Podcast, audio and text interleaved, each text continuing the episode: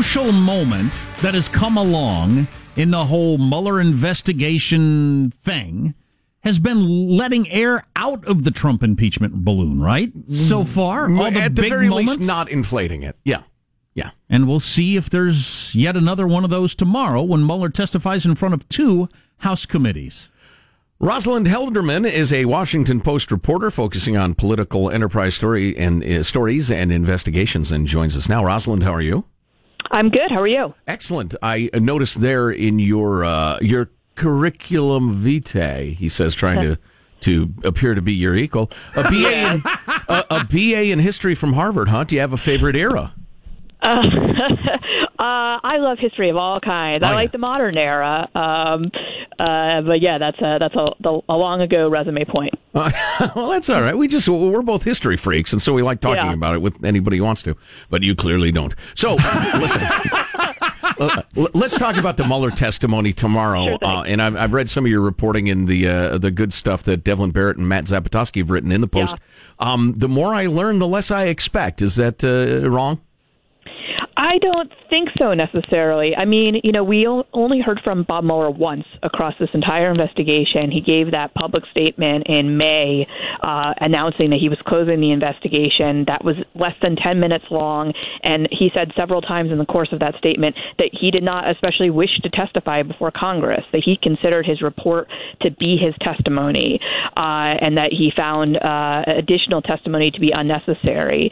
So you're dealing kind of with a with a hostile witness. His goal is to not share anything beyond his report and to not make any uh, any news.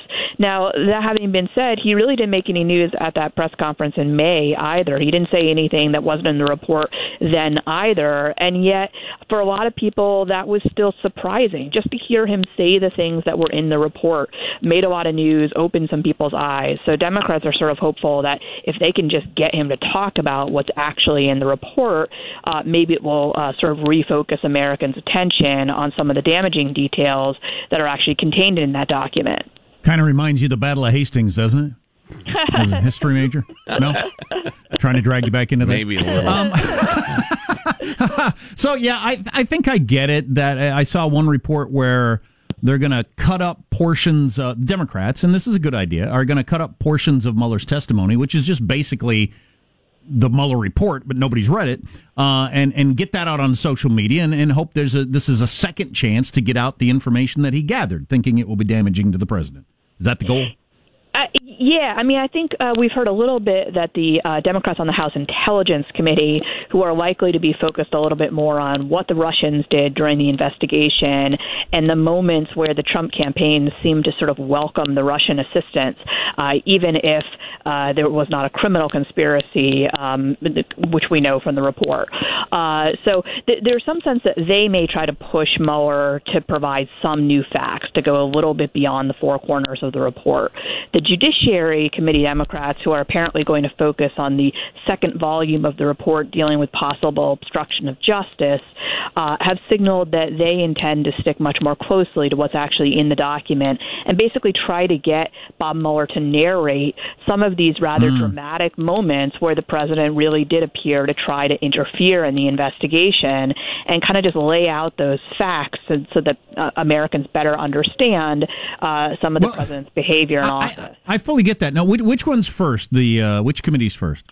I believe judiciary is Okay, first. so and that's the one where they're going to try to get him to narrate the report, as you just said. Yeah, which, So which is a do- little backwards. but do frankly, we- it feels like it should start with Russia and then go to obstruction. But I think I think it's going to go in the other order. But is there any reason he's going to go along with that? I mean, he doesn't have to be the dancing monkey that reads the report, or will he just say it's on page forty-eight? You could. I mean, I don't feel like it. Uh, yeah, I mean, we'll know in 24 hours. Yeah, I Uh, guess. You know, we, we we do have some sense of him that you know he he does not like partisan nonsense. He doesn't want to be there. He's uh, he's already been given some restrictions by the Department of Justice on what they think he should be talking about. O- on the other hand, you know, I don't think that the special counsel's office and the prosecutors in that office wrote a 450 page report uh, just for their own sense of fun. Like, I do think that they want That's a good point. Americans to read it and they want Americans to understand understand what's in it. That's a good Uh, point. so, you know, so we, we may find that he is a little less hostile than you would think from that May press conference. That if the Democrats don't push him too hard, if they don't sort of try to get him to go somewhere that's not in the report in terms of like declaring that the president committed a crime, he may be willing to do a certain amount of just describing what's in the report. But we'll right. Although I think, it, and I just learned this this morning, he uh, Mueller asked, and we're talking to Rosalind Helderman of the Washington Post um, about the Mueller hearings tomorrow. But uh, Mueller uh, asked to be subpoenaed, and I just realized uh, I found out why. It's so he's now uh, got to follow, in effect, the rules of a Justice Department employee, which include, for instance, not um, not impugning unindicted, uncharged uh, third parties, not in fact not even discussing them. Uh, established policy, I'm quoting from the Post now, uh, also precludes any comment on the facts developed and legal conclusions by the special counsel's office with respect to un- uncharged individuals. I mean, it really sounds like the rules uh, have are pretty. He's pretty well clamped down by them.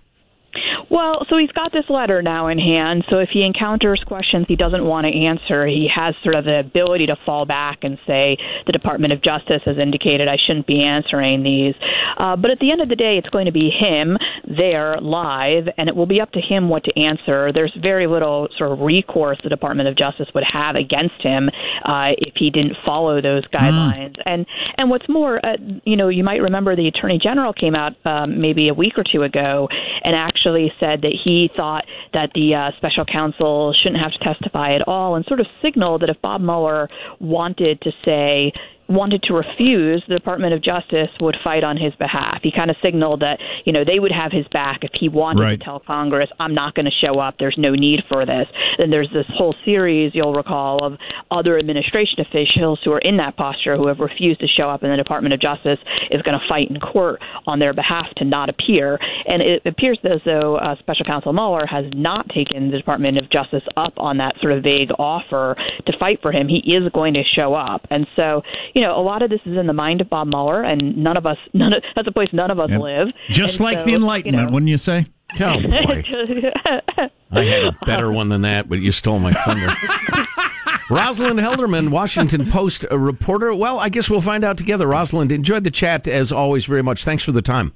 Thank you so much for having me. Well, we'll make tomorrow's uh, history tomorrow. All right, I'll jot that down. That's very clever. Uh, yeah, I got a couple of chuckles out of the uh, the history nerd from Harvard, so that's what was my goal. So I was, was going to ask say her, this, but this interview was your Waterloo, Rosalind. that's better than what I said. Significantly better.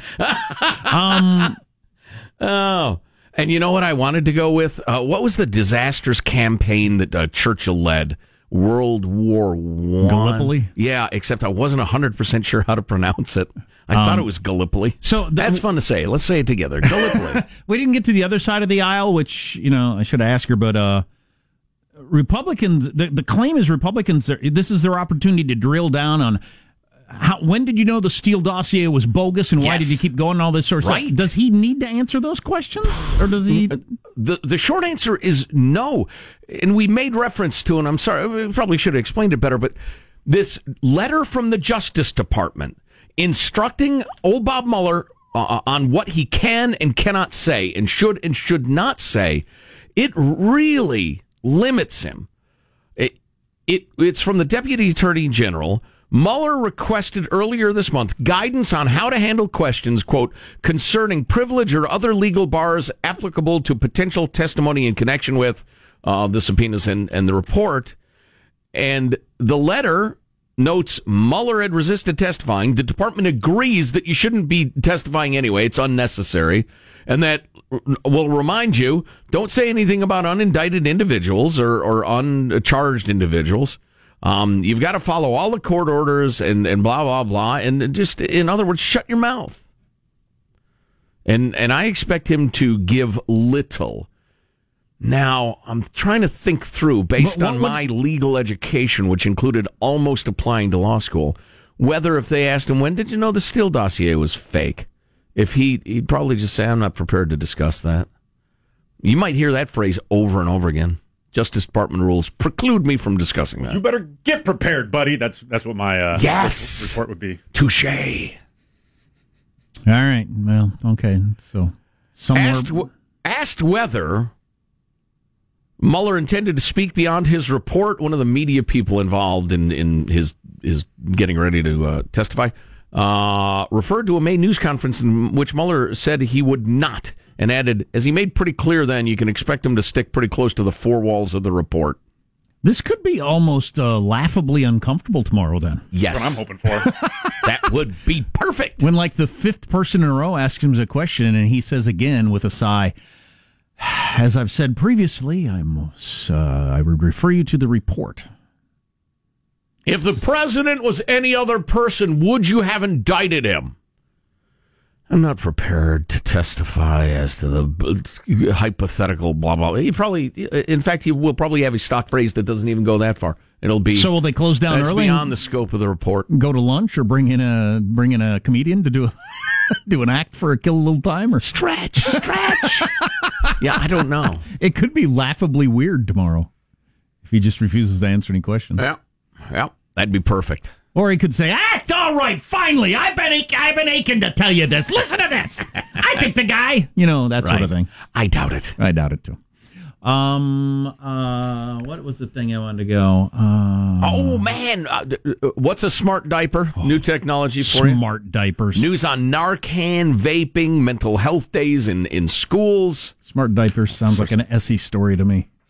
Wow. The silent Chinese propaganda in Hollywood films. It's more than just Top Gun, Joe. Get the gong ready, Michael. Among other things on the way. Stay tuned. Armstrong and Getty.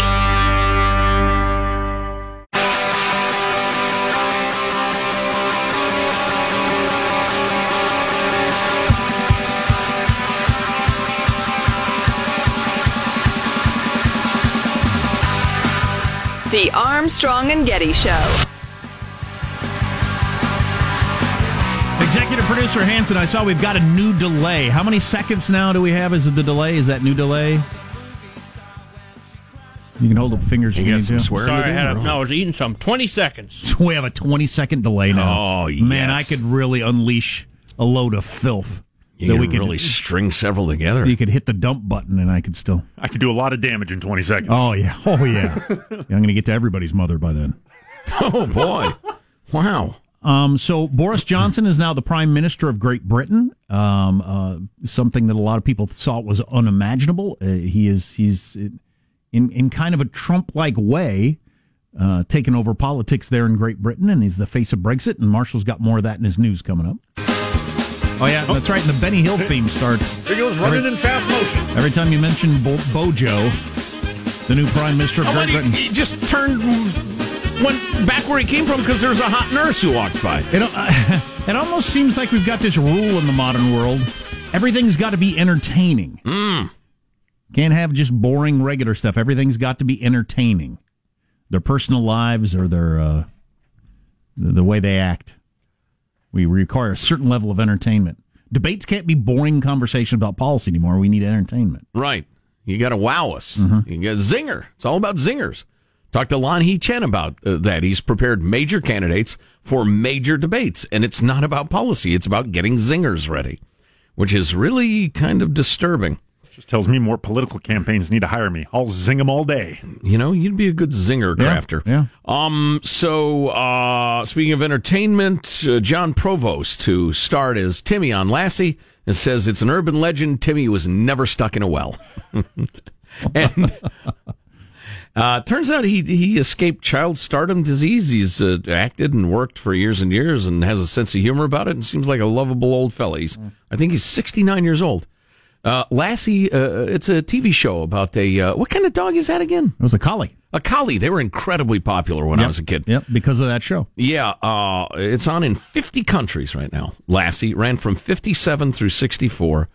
Um, and I thought it'd be really entertaining to end this segment with a list of things that actually did befall Timmy. Because he would have like a misadventure every episode, and Lassie would run off and get help. But I couldn't find a list. I mean, you know, tra- trapped by bank robbers. There's a rock slide. It's, you know, who knows? A mountain lion, space aliens. A lot of wells on the property he would fall in. I no guess, you know. wells. That's So- what that we led with. Timmy he never fell down fell the down well. a well. Huh. Not even once. Not even in the movie version. I, I he says Finan- he didn't. Financial crisis that ever happened, or uh, AIDS epidemic that got him? No. That uh, Heartbreak. yeah, yeah. That's what. I'd like to disassociate myself from one of those jokes. So it was very funny. Um, okay, so you got that. Very, very amusing. Uh, have you heard about the new smart diapers? They have sensors in them that will send you a message on your phone when your baby needs changing. oh, there's a message that gets sent. A couple of messages actually. Well- one of them oral, one of them uh, through the nose. Right. Olfactory. It's crap. It's crap. There's some young parents there discussing uh, their baby's diaper. um, uh, this is uh, smart diapers for dumb parents, according to Noelle, who sent this along, and I know exactly what she's talking about. I see it all the time. Uh, it's often gals, but gals or guys walking their child in the stroller. They're not talking to the child. They're not singing to the child. They're not pointing out everything they're passing. No, they're staring at their phone or talking on their phone. So as long as you're staring at your phone instead of your child um, and not paying attention to them, a message will pop up that they need a new diaper. That's beautiful. It's fabulous. Filling a need, I guess. Ah, speaking of medicine, Smartphones weren't sm- what smartphones are now when my kids were really little. Um, so I didn't spend as much time with one, but we'll we'll have a generation coming soon that grew up in the era of my kids were staring at their phone while I was, uh, you know, in the cradle. my kids were, or The kids will grow up. We'll have Right. the first generation. My parents were staring at yeah, their phone. Yeah, Yeah, yeah, yeah, yeah, yeah. And uh, I don't know if that. it won't do them any good. We'll see. Uh, let's see. How about this from Aileen Anonymous? I recently had a, uh, a same day surgery, uh, uh, like a uh, outpatient surgery. When I went to pick up the two prescriptions, Tylenol with codeine, which I never opened as I just took extra strength Tylenol for two days and it was fine. I was simultaneously prescribed Narcan in case of an overdose. That's the miracle save your life thing. Uh-huh.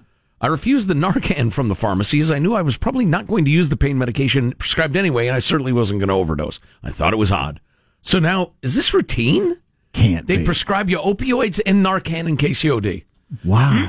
That's crazy. Maybe they have to for legal reasons. Plus, they're selling you a drug that somebody's paying for. So there's money being made. What's coming Right. up in your news, Marshall Phillips? Al, new British Prime Minister Bojo's dad and his son's relationship with Donald Trump. Hello. And Democrats and Republicans applauding the new budget deal. Others Oh, yeah. not so sure. Oh, yeah. Everybody's liking the new spending ways of government. Wow. Stay tuned if you haven't heard this. Armstrong and Getty.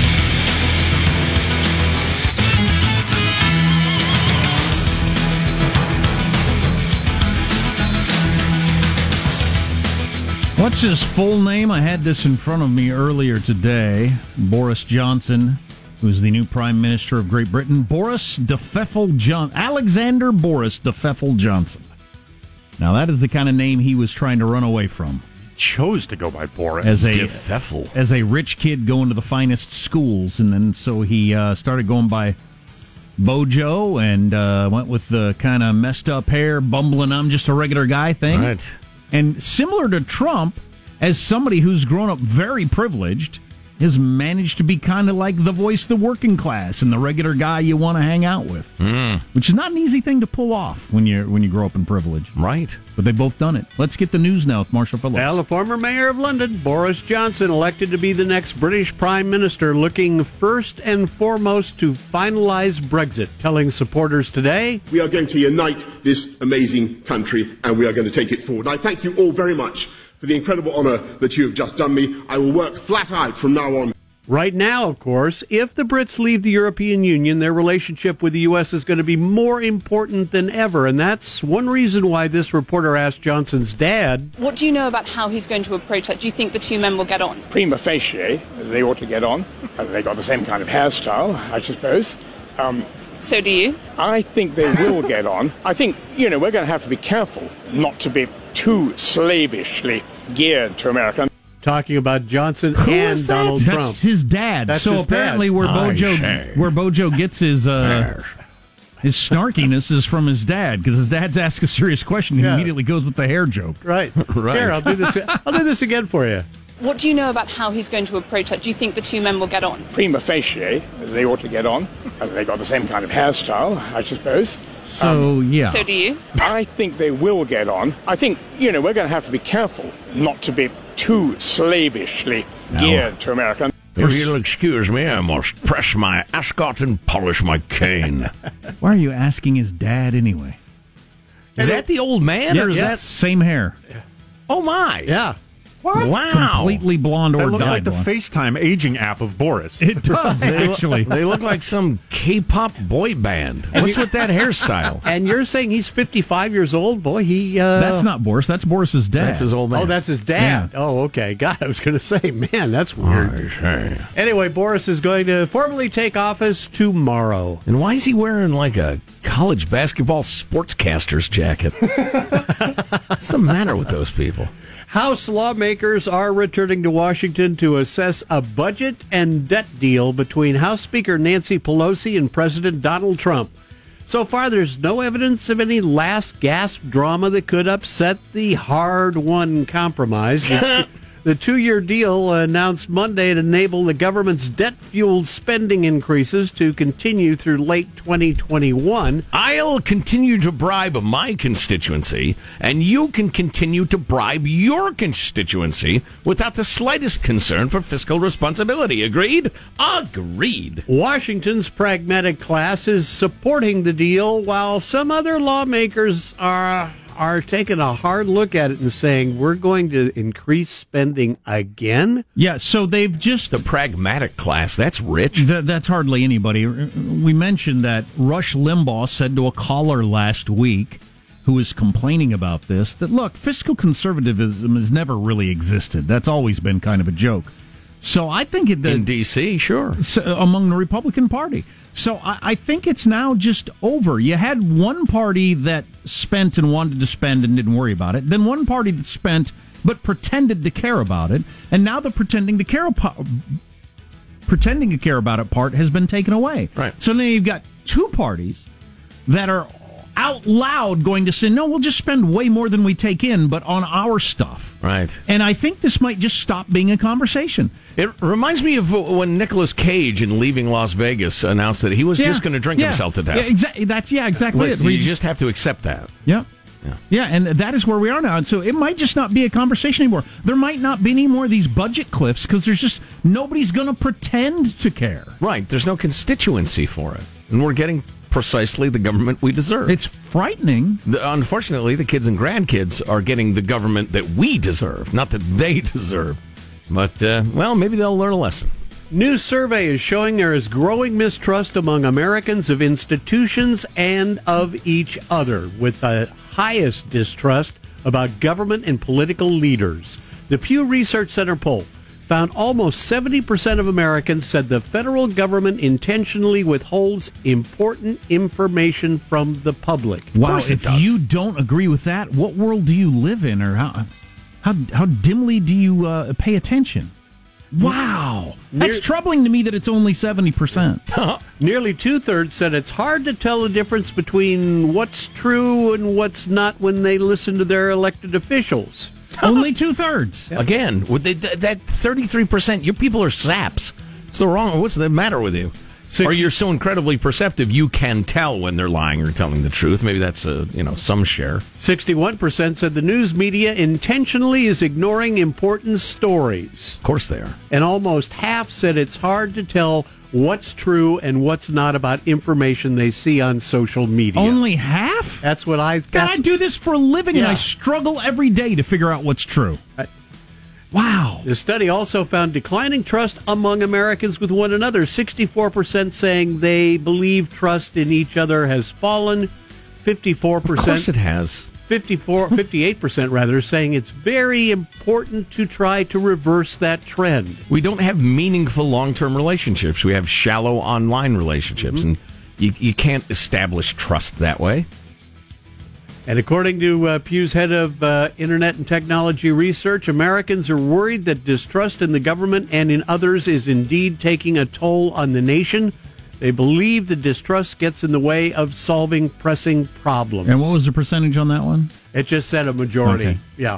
They didn't get into the exact So, percentage. so I, I like looking at the reverse of all these. So half the country reads news and social media and just takes it as fact. Apparently, yeah. that's incredible. One last note Sony Pictures is putting out its first trailer. I know you love trailers of the upcoming Mr. Rogers film starring Tom Hanks. Fans getting the first uh, sneak peek of a beautiful day in the neighborhood. It's a beautiful day in this neighborhood, a beautiful day for a neighbor. Would you be mine? Could you be mine? That's Hanks. Is this a heartwarming biopic or is this? Uh, This is a darker look. A at Fred darker Rogers. take.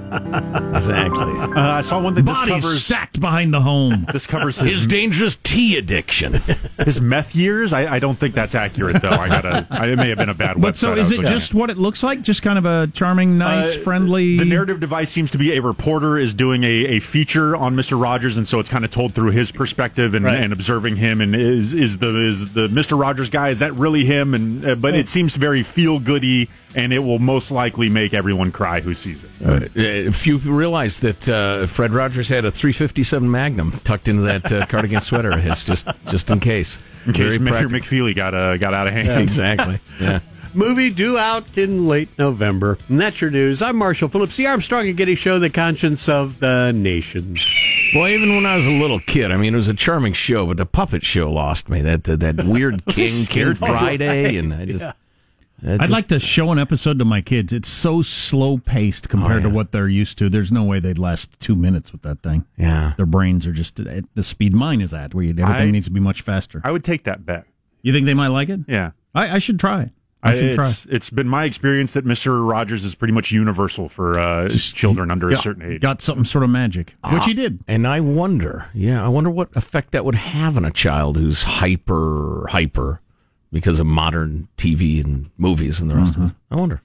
Um, I mean, SpongeBob SquarePants. The pace of that show is just you know frantic Yes. compared to a Mister Rogers. Right.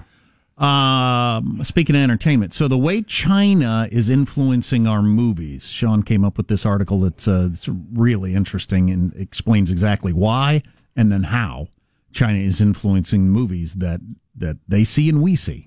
Yeah, and and I- it should bother you. I don't care that much about movies, No. honestly, but it is one aspect of many in which China is intentionally infiltrating the United States, infecting us, and trying to change our behavior. right, and and influencing people's views of China. Right. Which they're an evil country. Yes. Nobody says that out China. loud. You never hear anybody say that out loud. Nope. Too much money being made. Anyway, that's coming up next. Armstrong and Getty.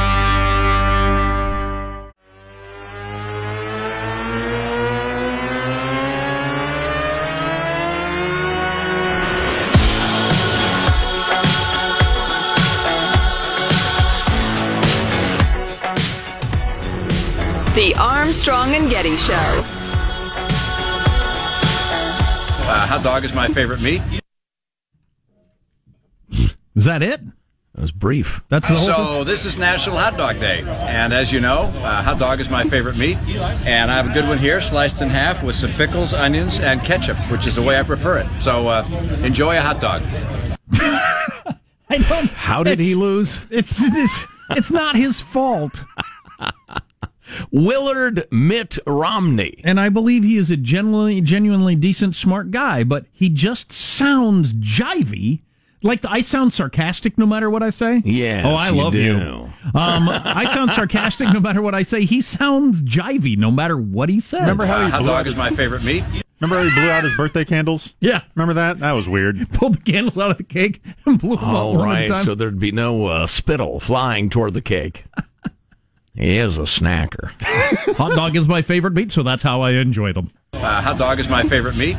That's a bold stance. I'm having it with uh, relish and onion and ketchup, which is the way I prefer it. We figured that's why you were having it with that, because that's how you. Pre- we assumed that. Hilarious. So uh, apparently, China's efforts at making us think they're a good country are working, as 53% of Americans have a positive attitude about China. Um, that is something. What percentage? 53%. Stop it! You have no idea what you're talking about. Wow, that's troubling. China, quite possibly the most evil country on earth. If not as evil as some of your like smaller Middle Eastern countries, it's just because the influence they have and they're so big. Lower intensity of evil than a few, but in terms of the number of p- of people they perpetrate evil upon, that makes them the champion. and their actual uh, actual ability to take over the world, Right. someday, Right. Yeah, that's what makes them the champion. Wow. Anyway, this article, uh, the, the, the, the title is The Silent Chinese Propaganda in Hollywood Films. I didn't know this, but so the, the Chinese government only allows 34 American films into China each year. This was really smart. We'll allow 34 films in the country every year. It's the world's biggest movie market. Didn't we decide at one point there should only be six websites? Something like that. yeah. Six or seven, something like that. Um, Simplify the internet. So if the uh, the censors there in China don't like your movie, it's not going to get in. It gives them tremendous power over what money chasing Hollywood executives are uh, uh, going to make as a movie because you want your movie to be one of the 34 that get in there. 1.4 billion people. So they can have all kinds of rules. But you can get around these rules and get your movie into China if it's co-produced with a Chinese firm. Ah. If you co-produce it with a Chinese firm, they're going to put rules on the movie. Right. If you want to get it in. So there can be more than 34. Um, but you just got to get this Chinese uh, company involved, and they're going to say, "Don't like this, don't like this. You got to do that." And the big one's Tencent? It's one, one of, the, bigger biggest, ones, yeah. if not the biggest. Some of the co-produced films that China made are big-ticket movies like Mission Impossible. This is just from last year. Mission Impossible, Venom, The Meg, uh, Wonder Woman, Kung Fu Panda 3, and Looper. All movies that were made with a Chinese firm, which means there was some uh, censorship, if you want to call it that, or nudging one direction or another at the Sure. behest of the Chinese companies, which whenever you say a Chinese company, you might as well be saying the Chinese government because it's all the same thing in a, in a communist country. You can't be a Chinese company unless you're working on the right side of the Chinese government. Um, you'll never see a movie like Seven Years in Tibet anymore, said this prof- professor to the New York Times, because you wouldn't want to run afoul of the Chinese. So even a movie that you make that you have no intention of being oh, big in right. China, you're not going to get any of your other movies in. So Right. it influences. You're labeled as a bad guy. It even influences movies that aren't destined for China. Oh. In that, if you're going to make a bunch of movies this year and you make one that says anything bad about China, which would be any movie with a realistic depiction of China at all, Right. Uh, you're not going to get any of your movies. So, one of Xi uh, Jinping's goons comes to you and says, you know, uh, Disney films, uh, we don't like your attitude. Don't even bother applying. For example, in the book World War Z, which was turned into a movie, the global zombie plague Great book. The zombie, you've read it? Yeah. The global zombie plague begins in China, and the utterly incompetent Politburo there in China is nuked by a rogue officer. Um, they changed that uh, for the movie. In the 2012, 2012 film Red Dawn, the invading Chinese army was changed at enormous cost to a North Korean army. Red Dawn, a movie originally made in the 80s in which it featured the Soviet Union, the Russians invading us, which would have been a more realistic idea, just as now a more realistic idea might be the Chinese. Right. But they had the power North to get Korea. They had the power to get that changed to something else. Wow.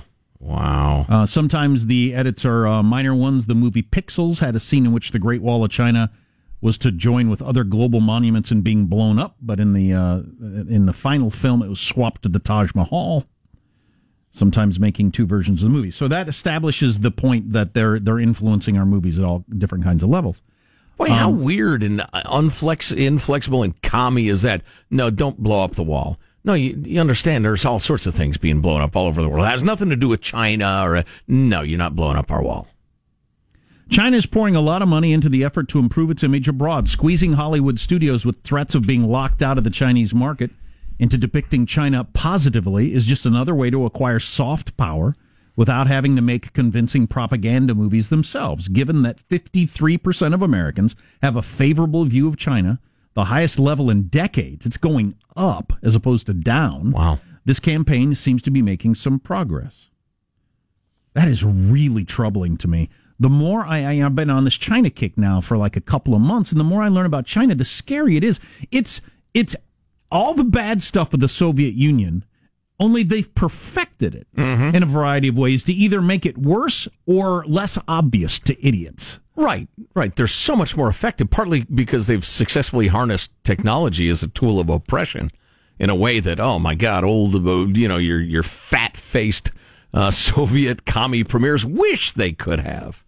Please. So some of the other ways that the- Planting bugs in somebody's office, please. Uh, That's 20th century crap. these Chinese production companies, the some of the more common uh, restrictions that they'll put on movies is that all right, if if we're part of this, you got to have uh, a certain number of Chinese actors in it.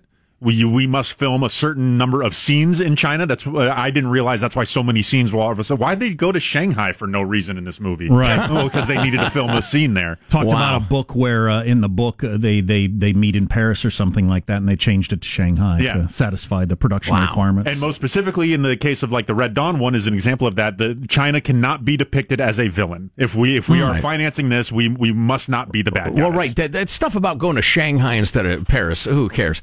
But that stuff, using our popular culture for their PR as an oppressive crusher of human rights, executor of the innocent. It's just. Well, how about the idea that China can never be depicted as a villain in a U.S. movie Yeah. when they are the biggest villain on the planet? Right.